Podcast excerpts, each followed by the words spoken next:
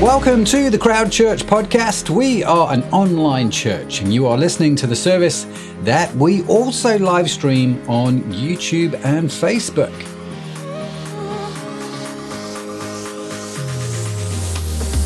For more information about Crowd Church, please visit our website at www.crowd.church.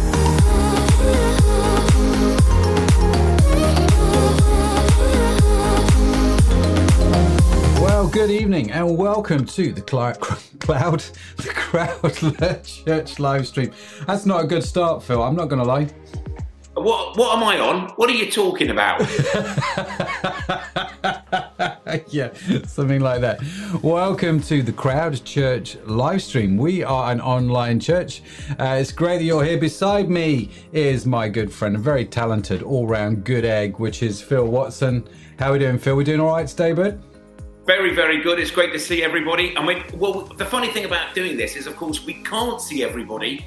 We're in one respect talking true. into a vacuum, but we know because we were just chatting about it before we sort of came on air that some people might be watching this live. You might be watching it on. Is it? I mean, I'm not, I'm not as young as you, Matt. What, what, what can you watch this on? Facebook, Instagram, YouTube, Yep. and you can just find it by googling Crowd Church, and eventually you you, you stumble across us. Exactly. Yeah, yeah, yeah, absolutely. You, So- you'd stumble across is exactly the right if. I, if I said something like "Hello, good day, bonjour, bienvenue, uh, guten tag, namaste, salam alaikum," it's possible that lots of people around the world, and I haven't done every language there. I'm so sorry. Would have gone, "Oh yeah, I know what he's saying. Buenos dias." I've just said hello to about a billion people. Exactly.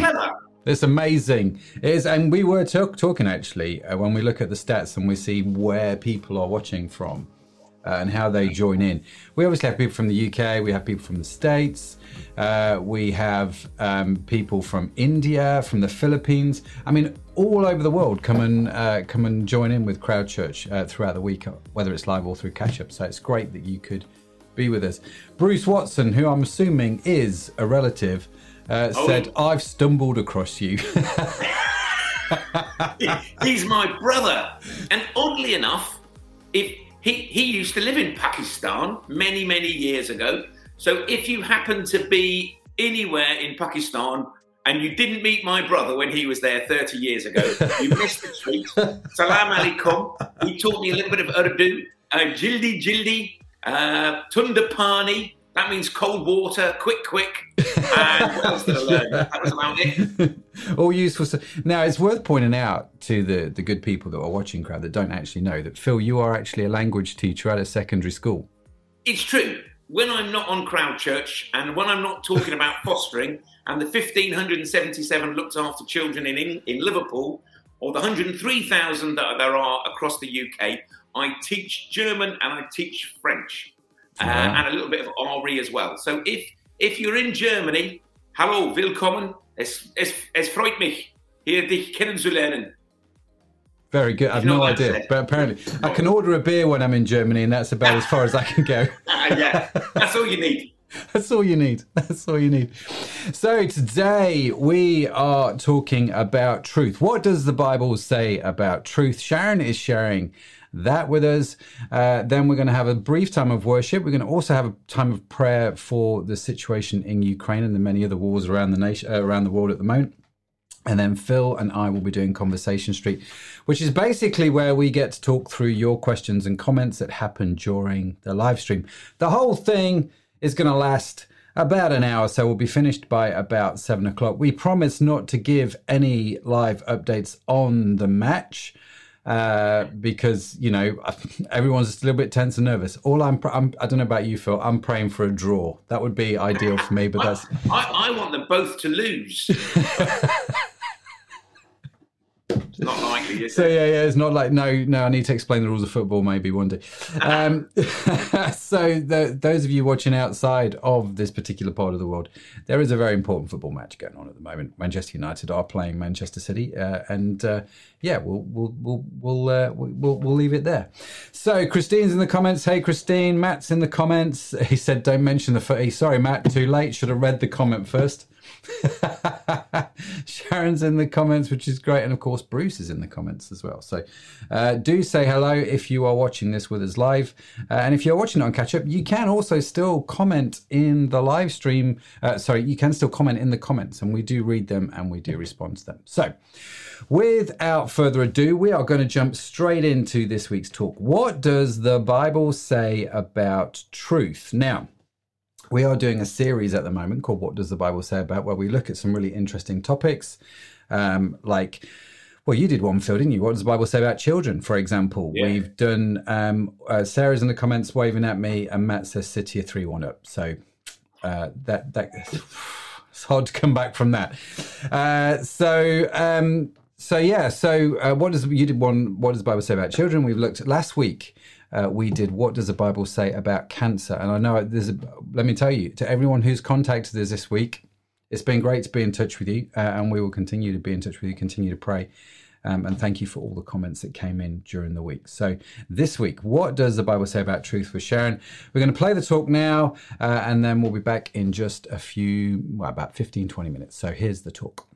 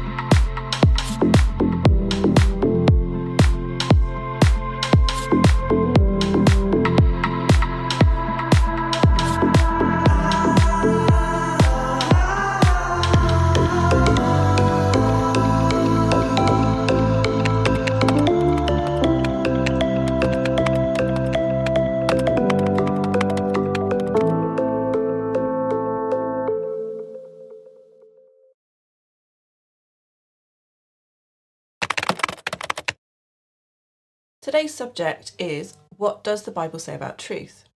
I say this every time, but this is a massive subject and I'm only just skimming the surface today. Hopefully, we'll be able to pick up on some of the bits I can't cover here in Conversation Street later. So let's start by defining truth. The dictionary defines truth as that which is true or in accordance with fact or reality. Now, when I married Matt, we agreed that in our marriage, we would only ask each other questions that we were prepared to hear an honest answer to. So, for example, I wasn't going to ask, Does my bum look big in this? unless I was prepared to hear something that I didn't want to hear.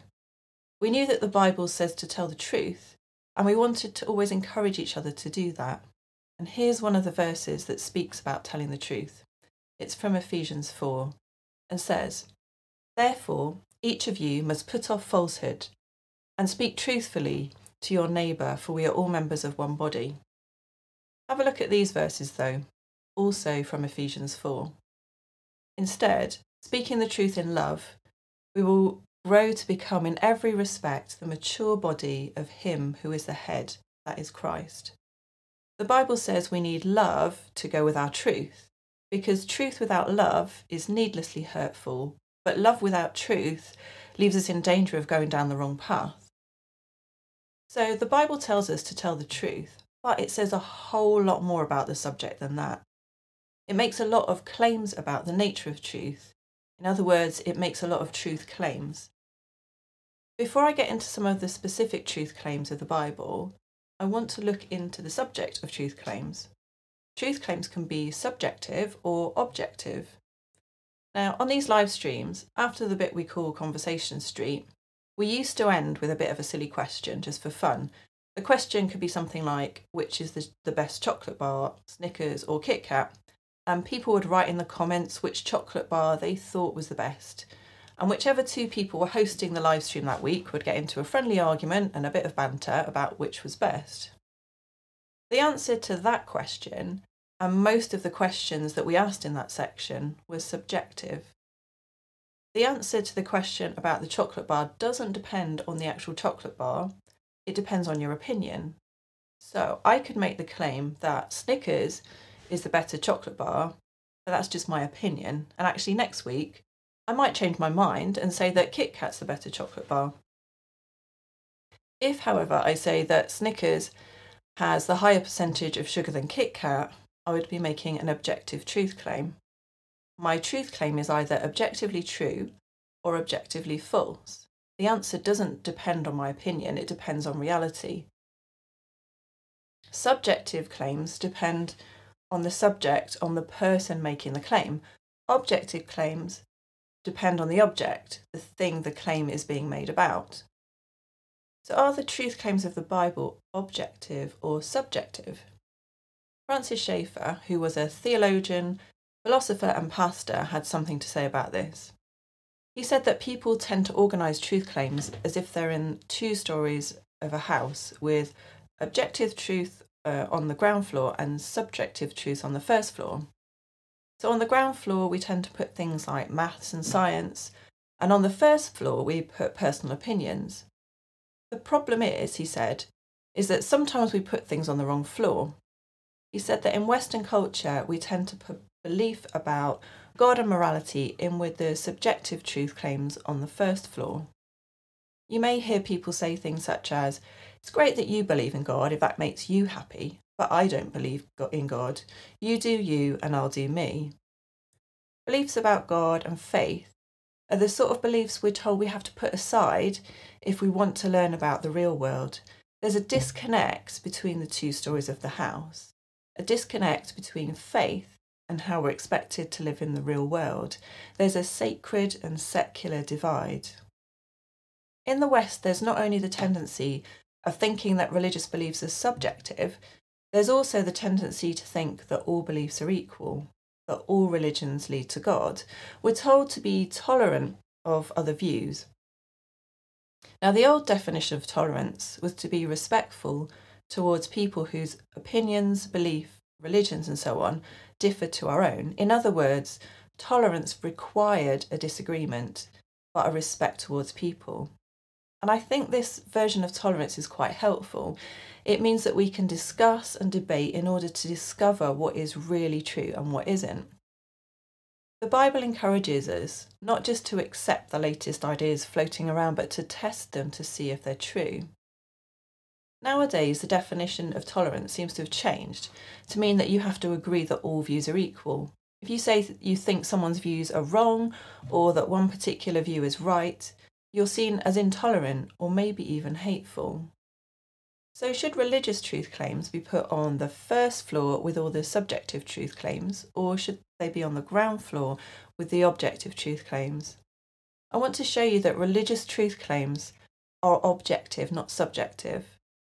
For example, the atheist says that there's no God, but the Jew, the Muslim, and the Christian say that there is. Either the atheist is wrong and the others are right, or the Jew, the Muslim, and the Christian are right and the atheist is wrong. The atheist claims that there is no God is either objectively true or objectively false. No one can make it true or false by what they believe. Now, Christians believe that Jesus is God, whereas Muslims don't believe he's God. They can't both be right. But the claim that Jesus is God is either objectively true or objectively false. What we believe about the matter doesn't change the facts. Eastern religions believe that God is not personal but is a force, whereas Christians believe that he is personal. Jesus said this I am the way and the truth and the life. No one comes to the Father except through me. He's basically saying no one can have a relationship with God unless they do it through Him. That's either true or false. It's not a matter of opinion. Hopefully, you can see that claims about God are not subjective but objective. They're either objectively true or objectively false. C.S. Lewis put it this way Christianity is not a patent medicine. Christianity claims to give an account of the facts, to tell you what the real universe is like. Its account of the universe may be true, or it may not, and once the question is before you, then the natural inquisitiveness must make you want to know the answer. If Christianity is untrue, then no honest man will want to believe it, however helpful it might be. If it is true, every honest man will want to believe it, even if it give him no help at all. Francis Schaeffer said, Christianity is not merely um, religious truth, it is total truth, truth about the whole of reality.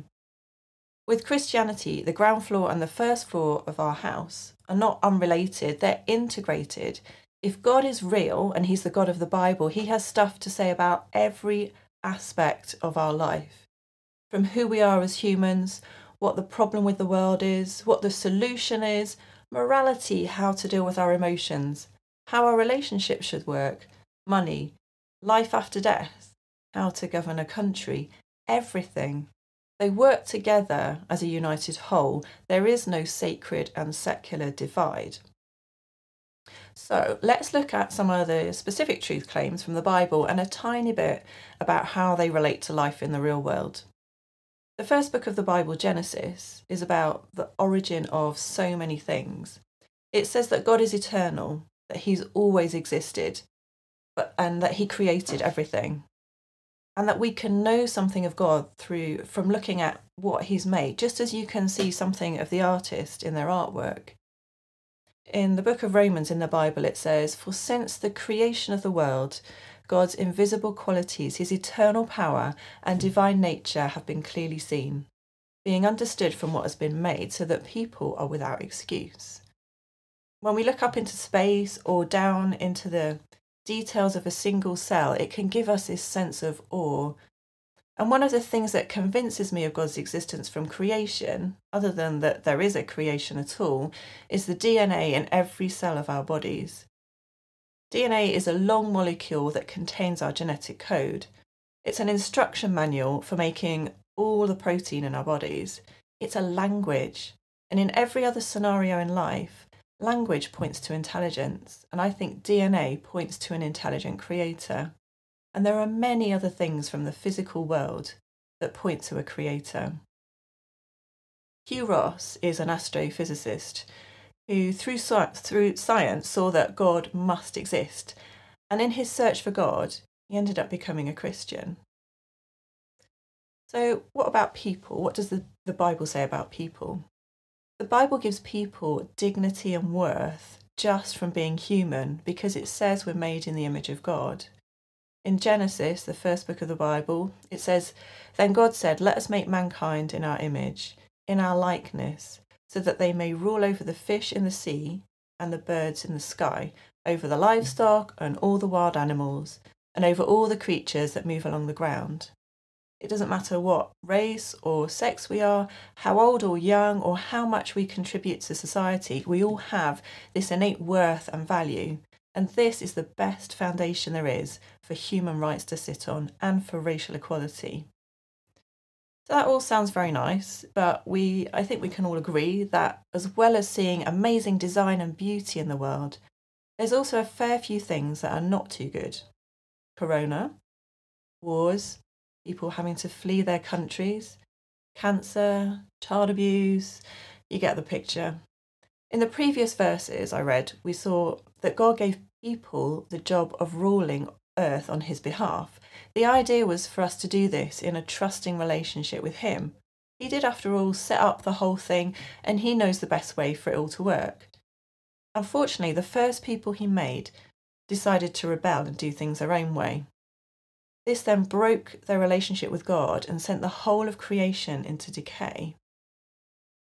So now, when each of us is born into this world, we grow up having a sense of something being missing, we sense something more than just the physical world, but we can't quite connect.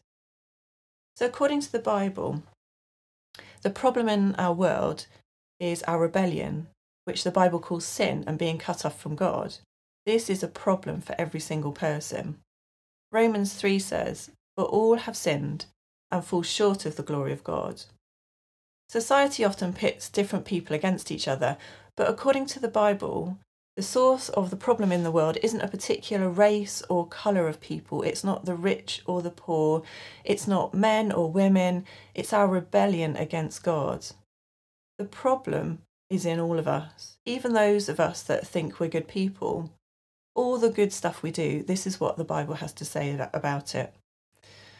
All of us have become like one who is unclean, and all our righteous acts are like filthy rags.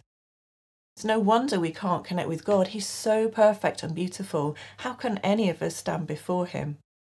If He just lets us off from our sin, from our rebellion, He wouldn't be perfectly just. And if He doesn't, if He doesn't let us off, how can He love us as He wants to? It all sounds a bit depressing, but actually, the Bible is good news because God has a solution to the problem of our filthiness and our disconnect from Him.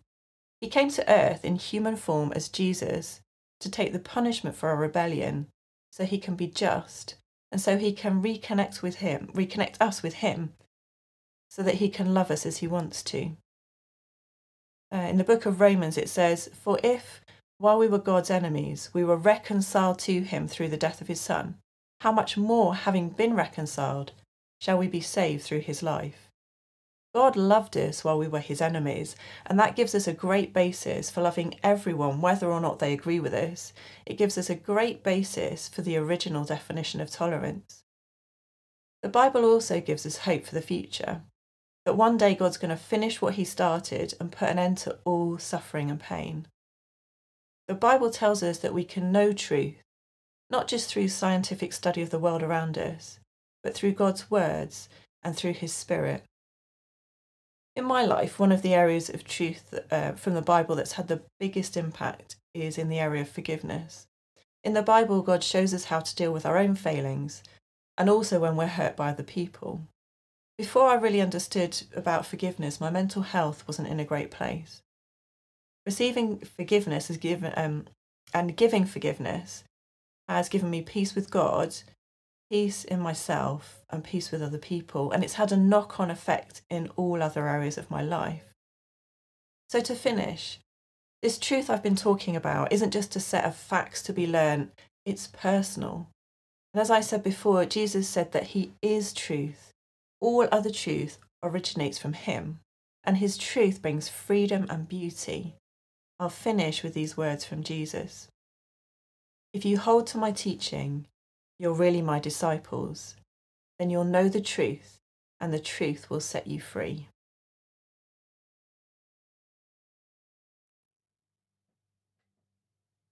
Well, thanks, babe. Uh, sorry.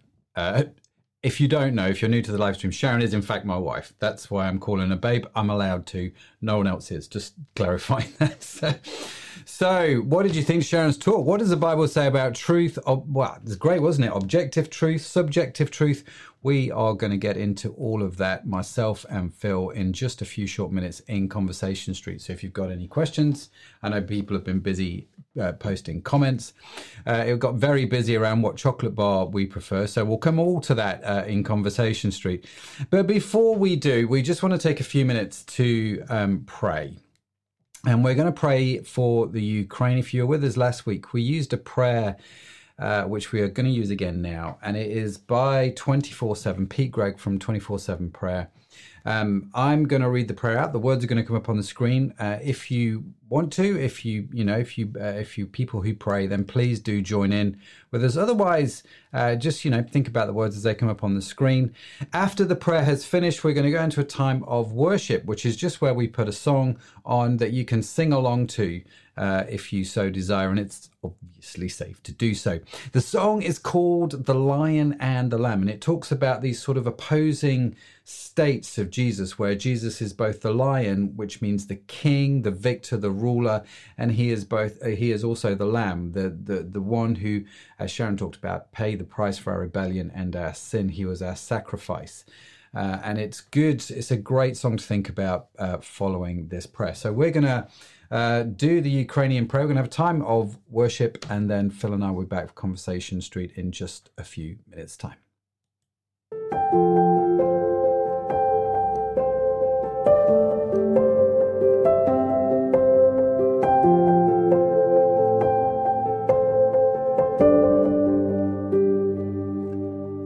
Father God, King of all nations, we cry out to you now for the people of Ukraine. We ask you to rescue those who are vulnerable from the hands of their enemies, that they may live life without fear before you all of their days. Lord, have mercy. Lord of Lords and Prince of Peace, our politicians are predicting the biggest war in Europe since 1945, and we simply cry out to you urgently to write another story in our time. Thwart the dark machinations of evil men. Give wisdom beyond human wisdom to peacemakers seeking an equitable and less violent way. May politicians exercise the wisdom from above, which is peaceable, gentle, willing to yield, and full of mercy. Lord, have mercy. Holy Spirit, we pray for the church in Ukraine, a nation in which 70% of the population call themselves Christian.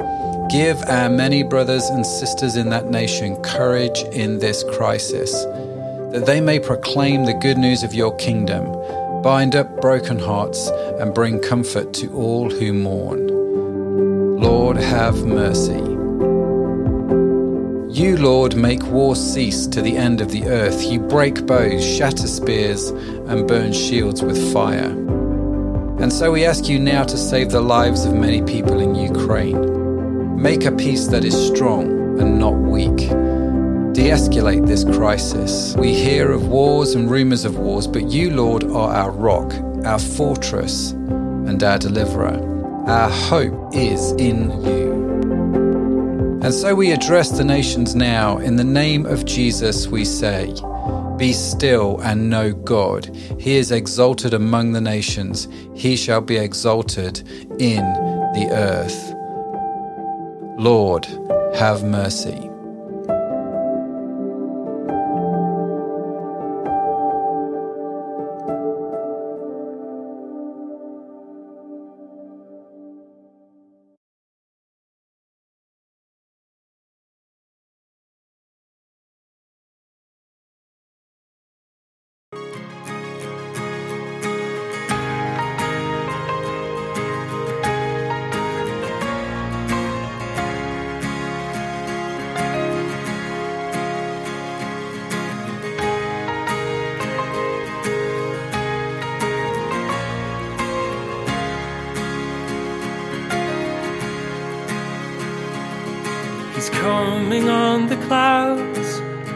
And kingdoms will bow down.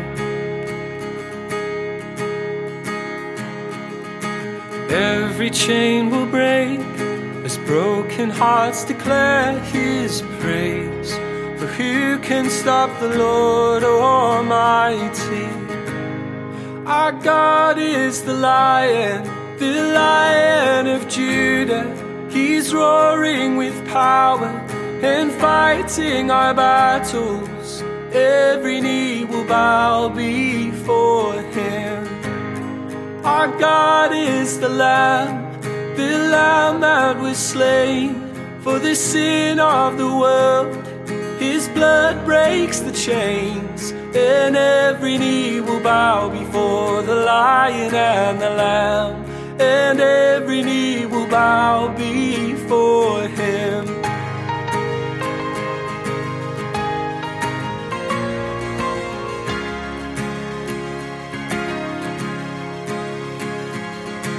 Open up the gates, make way before the King of Kings. The God who comes to save is here to set the captives free. For who can stop the Lord Almighty? Our God is the lion, the lion of Judah. He's roaring with power and fighting our battles. Every knee will bow before him. Our God is the Lamb the lamb that was slain for the sin of the world. His blood breaks the chains, and every knee will bow before the lion and the lamb. Oh, every knee will bow before him.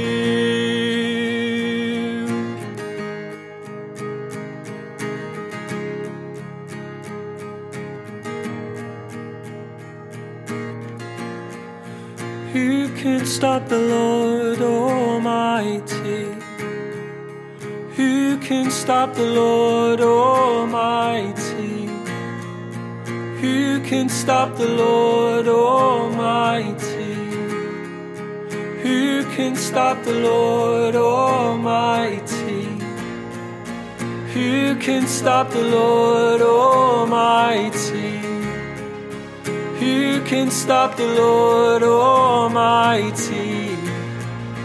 Who can stop the Lord Almighty? Who can stop the Lord? Our God is the lion, the lion of Judah. He's roaring with power and fighting our battles. Every knee will bow before him.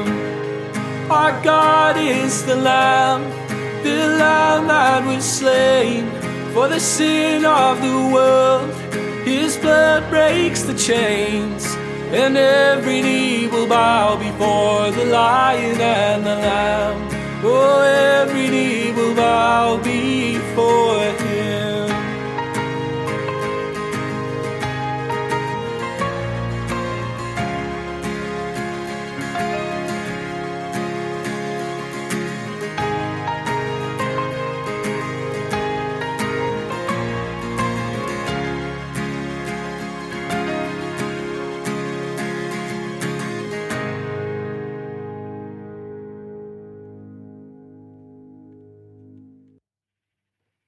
Well, welcome back to Conversation Street. Uh, it's time for Phil and I to talk about the talk, talk about your comments uh, and any questions that you may have. So if you've got any questions as we go along, feel free to post them in the chat and we'll try and get to them. But before we do that, there is one clear and obvious question, Phil, that I have based on the chat so far, and that is what is Bruce talking about when it comes to the skips? Well, this is a very good uh, example of truth, Matthew. My feeling it might be. And it's a great chance for me to get my point across because he can't be on. Well, actually, I'll probably start chatting away, and his daughter's coming around to our house later. Um, my brother's version of events is in 1978 in the house where we grew up, that my parents still live in, which is near Sutton in Mhm. Surrey or South London, depending on your point of view. We used to have a pack of crisps when we came home from school at the end of the day. And our preferred packet was almost always Skips. And in those days, you could only get Skips prawn cocktail. I think they branched out into sweet corn briefly. Um, and my brother seems to think that I ate a family pack, like a whole, you know, family size pack. Back in Mhm. those days, now that would cost about 8p, probably. And I'm pretty sure, actually, I'm going to say that it's possible, it's possibly true. It's possibly true. I did eat the whole pack and leave him none. But I probably, and this isn't isn't it? This is like truth and reconciliation. I Yeah, yeah. probably did it out of retaliation for him eating some KP discos the day before. Um, and it becomes this big joke. And I think, like so many stories in so many families, no one can actually remember what really happened. But Yeah. every now and again, say for example, we're together and we're having a meal, I will nick food off his plate and I'll go, that's because you stole all the KP discos in 1978. And then he'll eat my food and he'll go, that's because you took all stole the Skips crisps. Yeah. And it's, I mean, I'm, I'm being facetious and it is silly and it is funny. But unfortunately, if you're Mm. not careful, this, this, the, I mean, we get on very well, me and my brother, uh, but this, you know, really well. This, but this is how sometimes people fall out. You Yeah. can't even remember what you fell out about, but you've decided to take offense. I'm, I'm moving away from truth, aren't I? I'm on a, I'm on a whole other biblical topic forgiveness, truth, reconciliation. well, they're But- all in there, aren't they? They're all Yeah. in there, those topics. Yeah, yeah. folks don't fall out over anything it's not worth it especially not snacks so Bruce has written in the comments, this is largely true. Uh, so I have to say, I have to say that KP Discos was a much better choice than Skips because Skips are just all kinds of wrong. I'm not going to lie. once again you're wrong matt but that's your opinion and, and isn't it wonderful when you and i know each other well enough to know your opinion my opinion not a problem Mhm. and we might have a joke and go fact or we might go truth we know we're mucking about um, and going on to this topic there are occasions when somebody s- somebody insists on monopolizing the truth shall we say and go no no what i what I think is the truth. And you go, yeah, but you've just given it away because you said think or Yeah. feel Yeah. or understand. And you go, a truth is a known fact, Yeah, yeah. not what you think or what you want to be true. And I really appreciated that prayer for Ukraine. Um, and I'm like everybody else, I follow the media. Um, I'm a, quite a big fan of history. So I feel that I know that there's something called propaganda, and propaganda is when nation states or large organizations come up with their own version of the truth because they want you to think something or feel something Yeah. and they try and control the media don't they and so i am gonna i know i know putin's a powerful man but i'm not scared of him and i'm going to suggest that he he and his organizations disseminate absolute nonsense Yeah. about ukraine. And a very good example is because we teach this in re we do the just war theory. Definition of war is a armed conflict between nations or people groups. And putin and the russian government i don't exactly know who that is are saying this is not a war it's a mission and Yeah. what they're doing is they're trying to manipulate they're manipulating language to Yeah. to try and explain away what they're doing. And um, i do pray for peace in ukraine. I think that um, if I know we're not here again to talk about evil and suffering, but when human human beings have free will, and when one nation's collective free will is used to impose and bully and attack another nation's free will, uh, freedom, uh, and then and their their own sovereignty, that's an abuse of free will. Um, And it's great when people can pray. It's also great when people can can help, can show whatever form of solidarity, whatever practical help that they can send. Yeah, absolutely. Totally agree with that, Phil. Totally agree with that. Now, so Sharon talked about subjective truth and she talked about objective truth, didn't she? And she she uses um, these two phrases, and so we've just given some examples there of uh, sort of subjective truth, i.e., skips, KP discos, uh, Snickers, and marathon bars, for example. Um, all being subjective truth, and then you've you, and actually you've talked about that and how uh, Putin and propaganda is trying to take something which they subjectively think is true to be an objective truth. They're trying to convince the people that this is actually truth, that this is actually reality, uh, when actually it, it totally isn't. So, how have you? Um, I mean, I imagine as an RE teacher, you've had some quite interesting conversations around this whole topic of truth uh, and and what people perceive it to be. Well, you you're always trying to get because I say I'm a teacher. You're always trying to get people, young people in particular, kids, to go look. Where is your where's your information from? Mm. And there are various sources that we probably, I mean, we're similar age, uh, Matt. We probably give more respect and regard to. It's often known as critical thinking. Uh, and so when you get a kid going, no, no, no, I know the truth because I saw it on a TikTok. Um, and I'm, I'm, not, I'm sort of not joking. I'm sort of going, yeah, yeah, but who made the TikTok?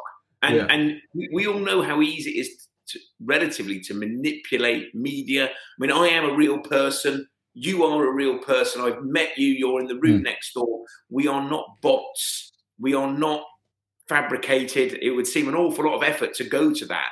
But I, I know that um, again, social media generally, you're thinking how I don't understand enough about it. You know a lot more about it than me, Matt. But how easy it is to fabricate or to create a, a um, gossip or rumor through social media and go, you know, this TikTok must be true because a billion people liked it. You go, that doesn't matter.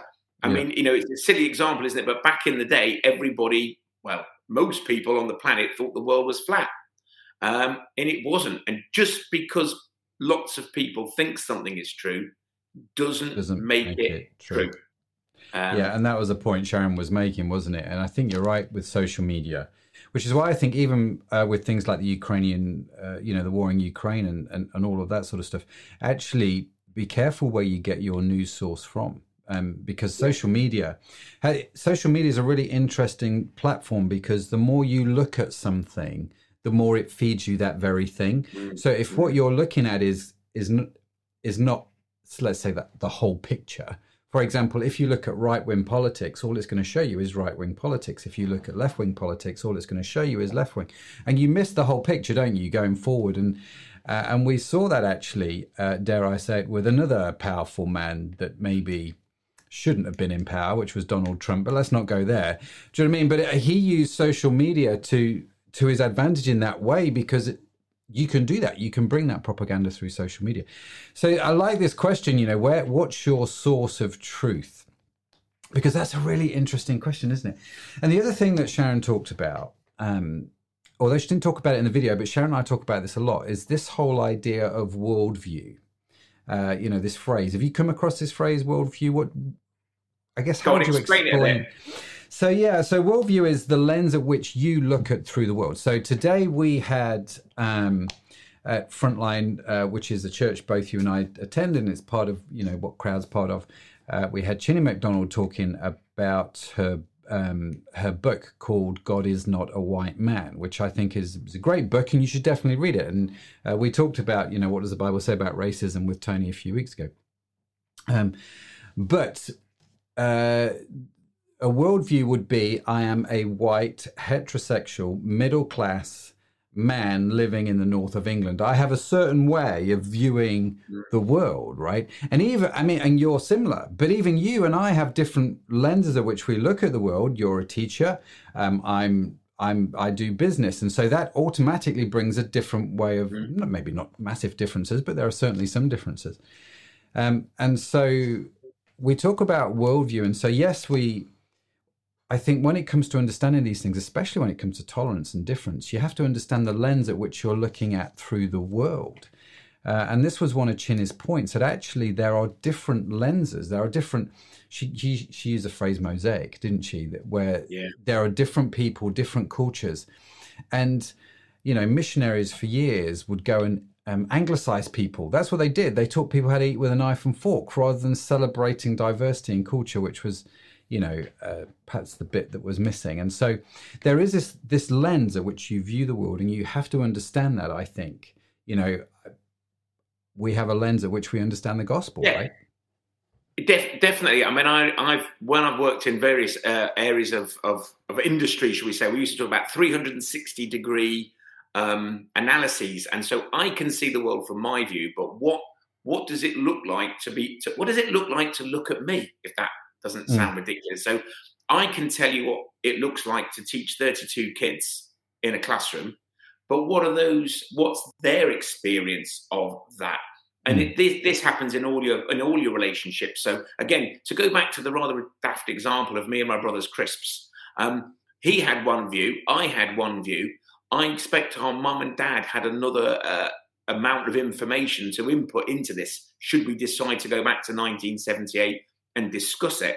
And I think within families, and I know we've both got kids, um, you have to understand that young people, particularly kids, they've got their view of mm. family life. And you might go, no, that's not true. That's not right. But it's actually what they see from where they are. And it's it's legitimate because it's their viewpoint but mm. it might not be the whole truth, which is what when you first said, "Oh, let's talk about truth." I did think about you know when you see a court TV show in in, yeah, in the UK, yeah. and I don't know if it's the same everywhere you have to swear on a Bible. I think you can swear on any holy book or no holy book now, but you promise to say the truth, the whole truth, and nothing but the truth. Mm. And I think we have to be careful because I think sometimes what happens, and I thought Sharon's uh, talk was really interesting. There's lots to think about there. That I, I might go, no, this is the truth, and you might go, yeah, yeah. It could be as far as you're concerned. It could be the truth. Your perspective is your perspective, and that's legitimate. It's your lived experience. I've never lived the life of a black man or a black woman or a woman, and so I I have to go. Okay, that's your lived experience. Mine is different. It doesn't negate what they're saying, but that doesn't mean, and so it could be true. It doesn't mean it's the whole truth. Mm. Um, and it doesn't mean what's the other bit? Yeah, nothing but the truth. This is the other thing that I think all human beings have a tendency to do, which is I will give you some truth if it suits me and reflects well yeah. on me, but I might not give you the whole truth, and then I might add some bits uh, just just to make me look less bad. And I think within our relationships, and I like you were saying about you and Sharon is, uh, well, Sharon said in the talk, didn't she? I'm only going to ask you a question about me if I'm prepared to, to cope with the answers. Yeah. She had a classic one about, you know, does my bum look big in this or whatever it was. And I think within, if you know, if you're watching this, whatever your relationships are with other people, if you lie, the opposite of truth, your relationships will break down because mm. most people can, in my experience, they can cope with arguments, they can cope with disagreements, they can cope with somebody perhaps not treating them very well. But once you start lying, um, you destroy trust, Mm. and then no relationship survives, which is on a macro level what we've got in Ukraine and Russia. You're Mm. lying. How can we trust you when we know you're lying? But Yeah. uh, most of us, we can pray, we can do things about Ukraine, I know, but most of us live in a much more, um, shall we say, smaller environment. So Mm. with your partner, your children, your wider family, your work colleagues, I, to me, one of the things about truth, it talks in the Bible a lot about truth, doesn't it? About truth setting you free, but also speak truthfully, but Yeah. speak it with love. So Yeah. doesn't mean you can go into work tomorrow and go, the truth is, I don't like you, and I'm going to tell you why. Although I really would quite like to do that, it, that actually isn't very loving. And so, with your partner, uh, your wife, your husband, whoever you know, you live with your kids, it's like going right. If I tell them this truth, is it going to help them or not? Is it going to be a Mm. blessing to them or not? It's um, the truth and love. The more you think about it, you go, yeah, you've got to have them both in equal measures because Mm. sometimes you do have to tell people. I guess we'd call them unpleasant truths. Yeah. But it's- confrontation. Yeah. Yeah, yeah, yeah. It's part of confrontation, but it, uh, it, if you're not doing it out of love, and I guess one way of looking at that is, if if it doesn't hurt you or cost you, Mm. probably you should be quiet. Mm. That's a really interesting point, though. And, and, you know, this whole idea that actually lies break down relationships, which, if you, one of the things that I hear quite a lot, um, and certainly I hear it from people who would argue against the Bible being objectively true. It's either true, like Sharon said, it's either true or it isn't. And for Christians, you know, the, it is true. Jesus is the truth. yeah, And so one of the things that I've heard is, you know, you you you can be your own truth or make your own truth, or even um, there statements like, "Well, there is no truth," which, if you think about it, it kind of def- it's a self defeating argument. It self refutes. Do you know what I mean? Because Yeah. you can't say there is no truth because that's a definitive thing. Therefore, what you've said is not true yeah, yeah, And and, so it's not you- true. you, you kind of go round and round in Yeah. circles with some of those things. Um, but yeah, I, I I just wonder why it is that the failure of truth or lying just has such a profound impact on society. I mean, I would argue, I suppose, from a Christian worldview, that actually, if Jesus is truth, then actually you can understand why lies have such a profound impact on society. Do you know what I mean? And, and why that is so very, very bad. And to sort of destroy truth or to make truth out to be non existent, you, you can't get away from the fact that actually lies wreck things, right? Lies wreck things, and, and you know, from a biblical perspective, go right back to the Garden of Eden, uh, which you know, there's another debate. You know, is that a Mm. literal story or a metaphorical story? Forget about that for a minute.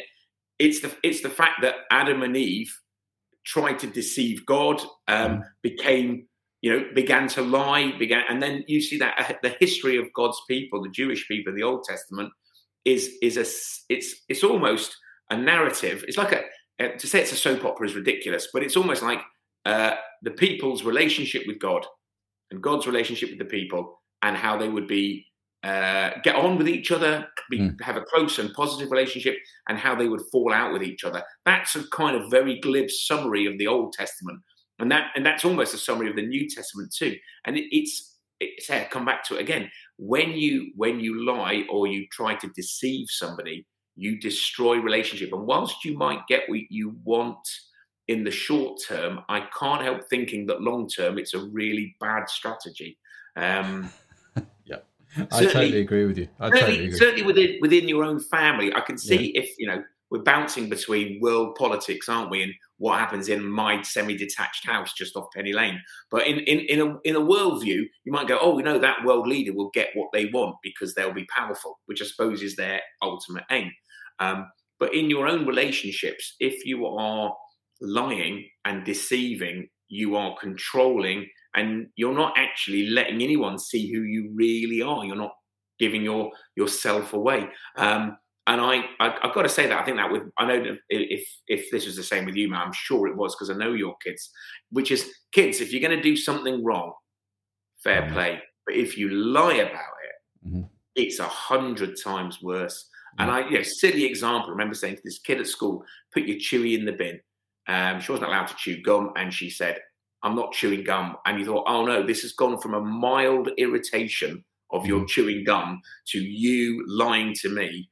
And then it all escalates out of all proportion, and, and then ultimately this kid got into quite a lot of trouble. And she went, "All I was doing was chewing gum," and you go, "No, no, No, you know point. you miss you know you're missing the point there and you're deliberately missing the point because you're still lying it's got Mm. nothing to do with chewing gum and everything to do with you lying and it breaks relationship and if somebody breaks relationship in one area it's very hard to trust them in Yeah. another No, that's that's very very true. Now Sharon has put here in the comments um, that worldviews provide us with a background theory of how the universe came into being, who and what we are, what is wrong with the world, and what is the solution, and then what happens to us when we die. And she's put everyone has a worldview, whether or not we spent time thinking about it, and that's very true. I mean, going back to the whole thing about race, um, the way I think about racism and dealing with the problem of racism is is going to be different how um, you know, Tony, who is of mixed race, or Chine thinks about racism, who is from Nigeria, and you, you, you, those sort of worldviews do pepper what is going on. And if you have the worldview that actually, or the belief that actually telling lies is a good thing, or is Yeah. okay, do you know what I mean? It's like, actually, I think one of the hardest things to do is to actually be totally honest, and and not just to, like me to you, but actually me to me.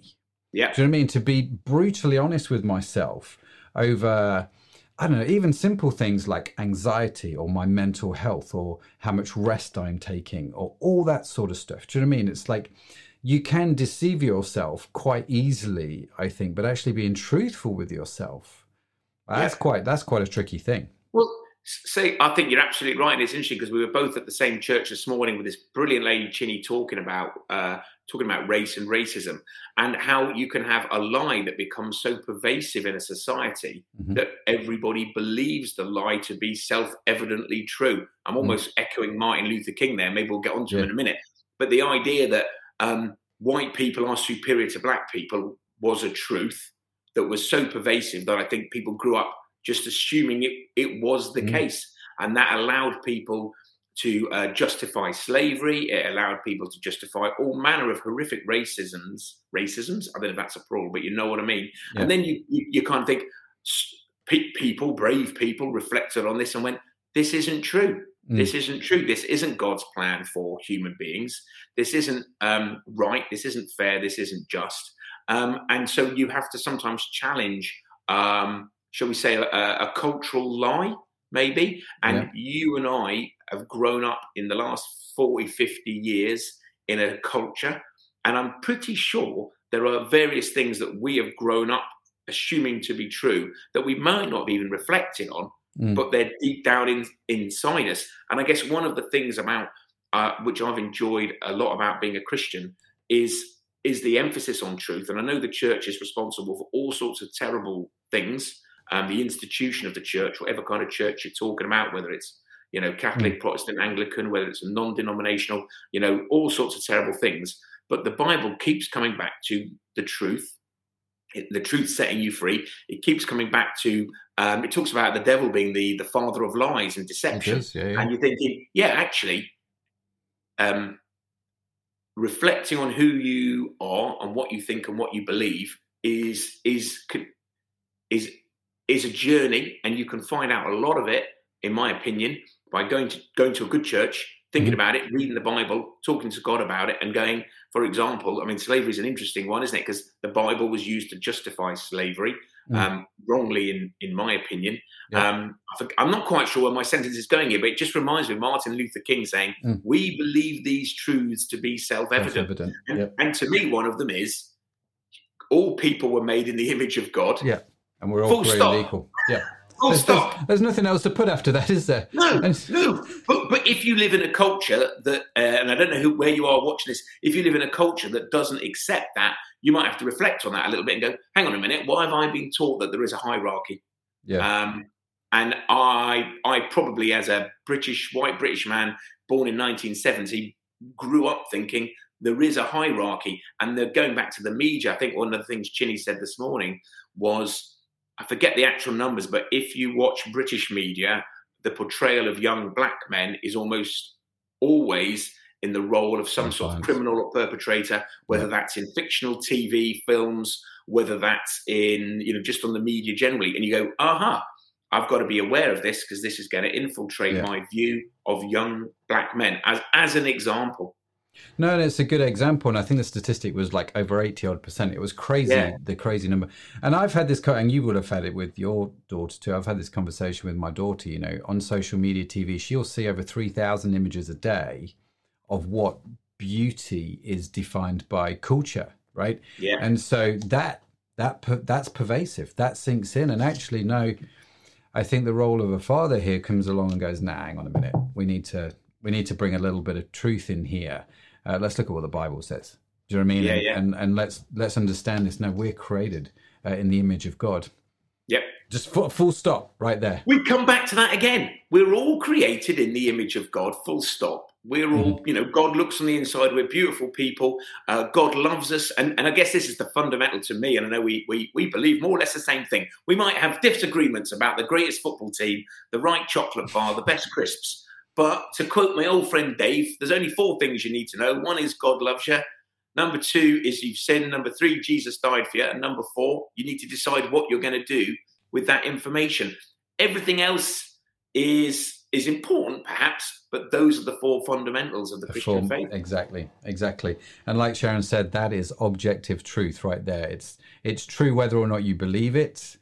Or whether you believe it or not doesn't change the fact it's truth. It's either right yeah. or it's wrong. Jesus either did come or he didn't. He either died for your sins or he didn't. What you believe about that has no bearing on whether that event actually happened or not. Uh, and so, yes, now here we go. So, uh, in closing, uh, I just wanted to just close the skips conversation uh, Bruce has put here in the comments, and I, Bruce, please come back next time Phil is hosting because this is just awesome. Uh, I believe that Phil did steal the whole bag. Uh, so here we go. I believe, right? So we're talking about subjective truth here, Phil. I just want to point that out. Uh, I believe that Phil did steal the whole bag, but shared them with his friends to win them over. One of them let the cat out the bag, and Mum had to deal with the fallout. Well, um, my brother is two and a half years older than me. So he can, if this happened in 1978, I was probably seven and he's nine and a half or something like that. So I'm going to say that he's probably claiming that his version of the truth is more accurate because, because he was older. I couldn't comment, but I will take this opportunity on Crowd Church to say, Bruce, if I stole those crisps, I apologise. and and and get over it. It's, it's going to be a proper apology because I'm not now going to go. But these are all the things you did wrong, okay. which is so. I'm not going to say that. We're going to avoid the KP discos. I could, I could, I could give you a big long list, um, which is why, which is why you know, going back to Sharon's talk, what I liked about it so much was talking about talking about forgiveness, and you go, yeah, okay, you know, it's, it is obviously only crisps, but you know, if your family are struggling to not get on, somebody has to forgive. Apologize. Yeah. And somebody has to apologize. And and you know, we were talking about this in South Africa after apartheid. They had to have the Truth and Reconciliation Commission. Mm-hmm. And here in Liverpool, we had to do, I think it was Truth and Justice mm. about Hillsborough. So great, yeah. great injustices. I know they're not the same, but you know, it's the principle here is that. Yeah. And in your family, wherever you are, wherever you're watching, there will be um, stresses, there will be uh, you, you, might be harboring some sort of anger or bitterness or judgment against somebody. Um, and the solution to that, this is a great biblical principle, is um, you might have to be quite blunt about it. You might have to be, you know, get to the truth about it. But you need to. Somebody needs to forgive somebody. Um, yeah. And if certainly God, in my experience and my understanding of the Bible, is in the business of families and friends and relationships working successfully, working well. He doesn't want us to live in antagonism with one another, whether that's in our family or whether it's between hmm. countries. And one way of doing that is to speak truth, but with love, or speak mm. love, but with truth, and a very big dollop of forgiveness. I know, I know, I know I needed forgiving. I wasn't the worst person in the world, and I'm still not. But I still know that I need forgiveness for the sins that I commit and the good things that I don't do as well. Yeah. You and yeah. me both. Oh, well, man. the good news is, uh, Phil, um, Bruce has written in the comments, "I forgive you." After all Yes. these years, so maybe we can let this. so tr- I like that though, truth and reconciliation. And um, Yeah. Sadaf put here, Bruce wouldn't lie. I don't know if Sadaf knows Bruce, but she's convinced he. Oh no, yeah, she does. She, when he, I think she lives in Liverpool, Sadaf, that's right. and yeah, and but they know each other from when they lived in Pakistan. No way. Yeah, isn't that weird? Yeah, so my brother lived in Pakistan. I think Sadaf might have been one of his pupils. Um, No. yeah, yeah, weird, isn't it? Wow. There you go. Small world. Small world. He Well, wouldn't Phil, lie. He, he would. He, he's pretty honest, my brother. Generally, possibly too brutally honest, but he's learned to temper it with love. Apparently, he did teach Sadaf. I'm learning something new right now. Yeah. There's a whole new level of truth which was uh, which is Yeah. coming out. Phil, thank you so much for being with us, bud. Uh, it's been great. We are going to end the live stream here. If you do want to get in touch with us here at Crowd Church, you can reach us at www.crowd.church and uh, we will get hold of you. You can write in the comments uh, either on Facebook or YouTube, which I know people have been doing. Uh, if you go to the website, there's a WhatsApp number which you can reach out to us on if you've got any prayer requests. All those kind of things, we would love to hear from you. Next week, uh, we, uh, Matt's put what's happening next week in the comments. Thanks, Matt. It's like my PA now, Matt Crew. Uh, next week, we are asking the question what does the Bible say about women? Oh, yes, we are getting into that whole topic. Hannah Sloan is going to be doing the talk for that. So uh, that is going to be a great, great conversation. Uh, so do come and check that out. Uh, in the meantime, what we're going to do is we're going to play one more worship song now, which you can join in with. At the end of that song, the live stream will end automatically. Thank you so much for being with us. Uh, it's been great. I've really enjoyed this conversation, Phil. Always enjoy my conversations with you. bro. Yeah. They're all good fun. So, from myself and from Phil, have a great week. Bye for now. Bye, everybody.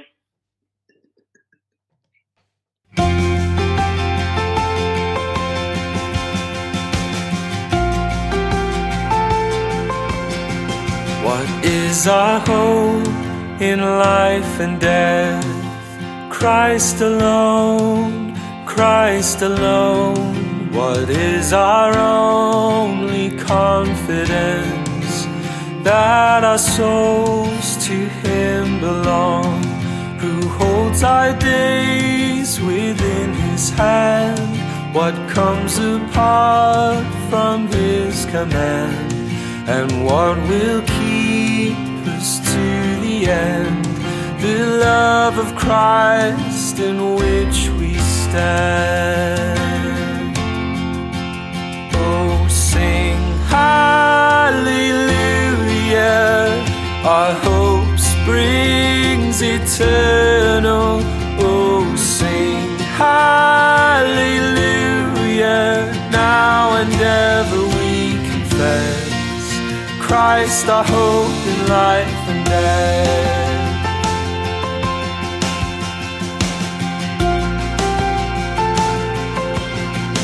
What truth can calm the troubled soul?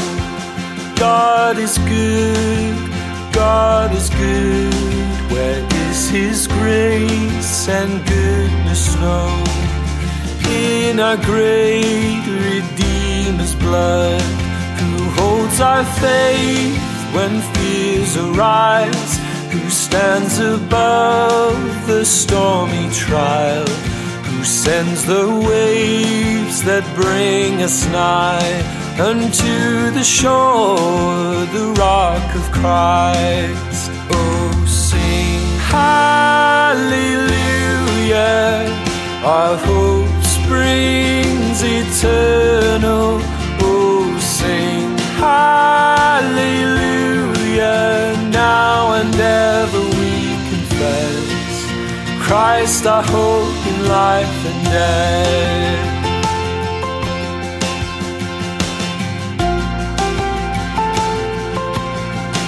Unto the grave, what will we sing? Christ he lives, Christ he lives, and what reward will heaven bring?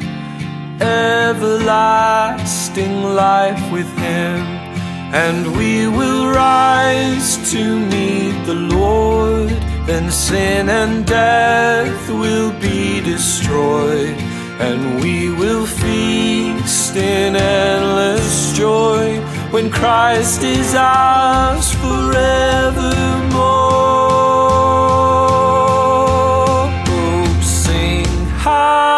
Hallelujah. Our hope springs eternal. Oh, sing hallelujah. Now and ever we confess Christ our hope in life and death. Now and ever we confess Christ our hope in life and death.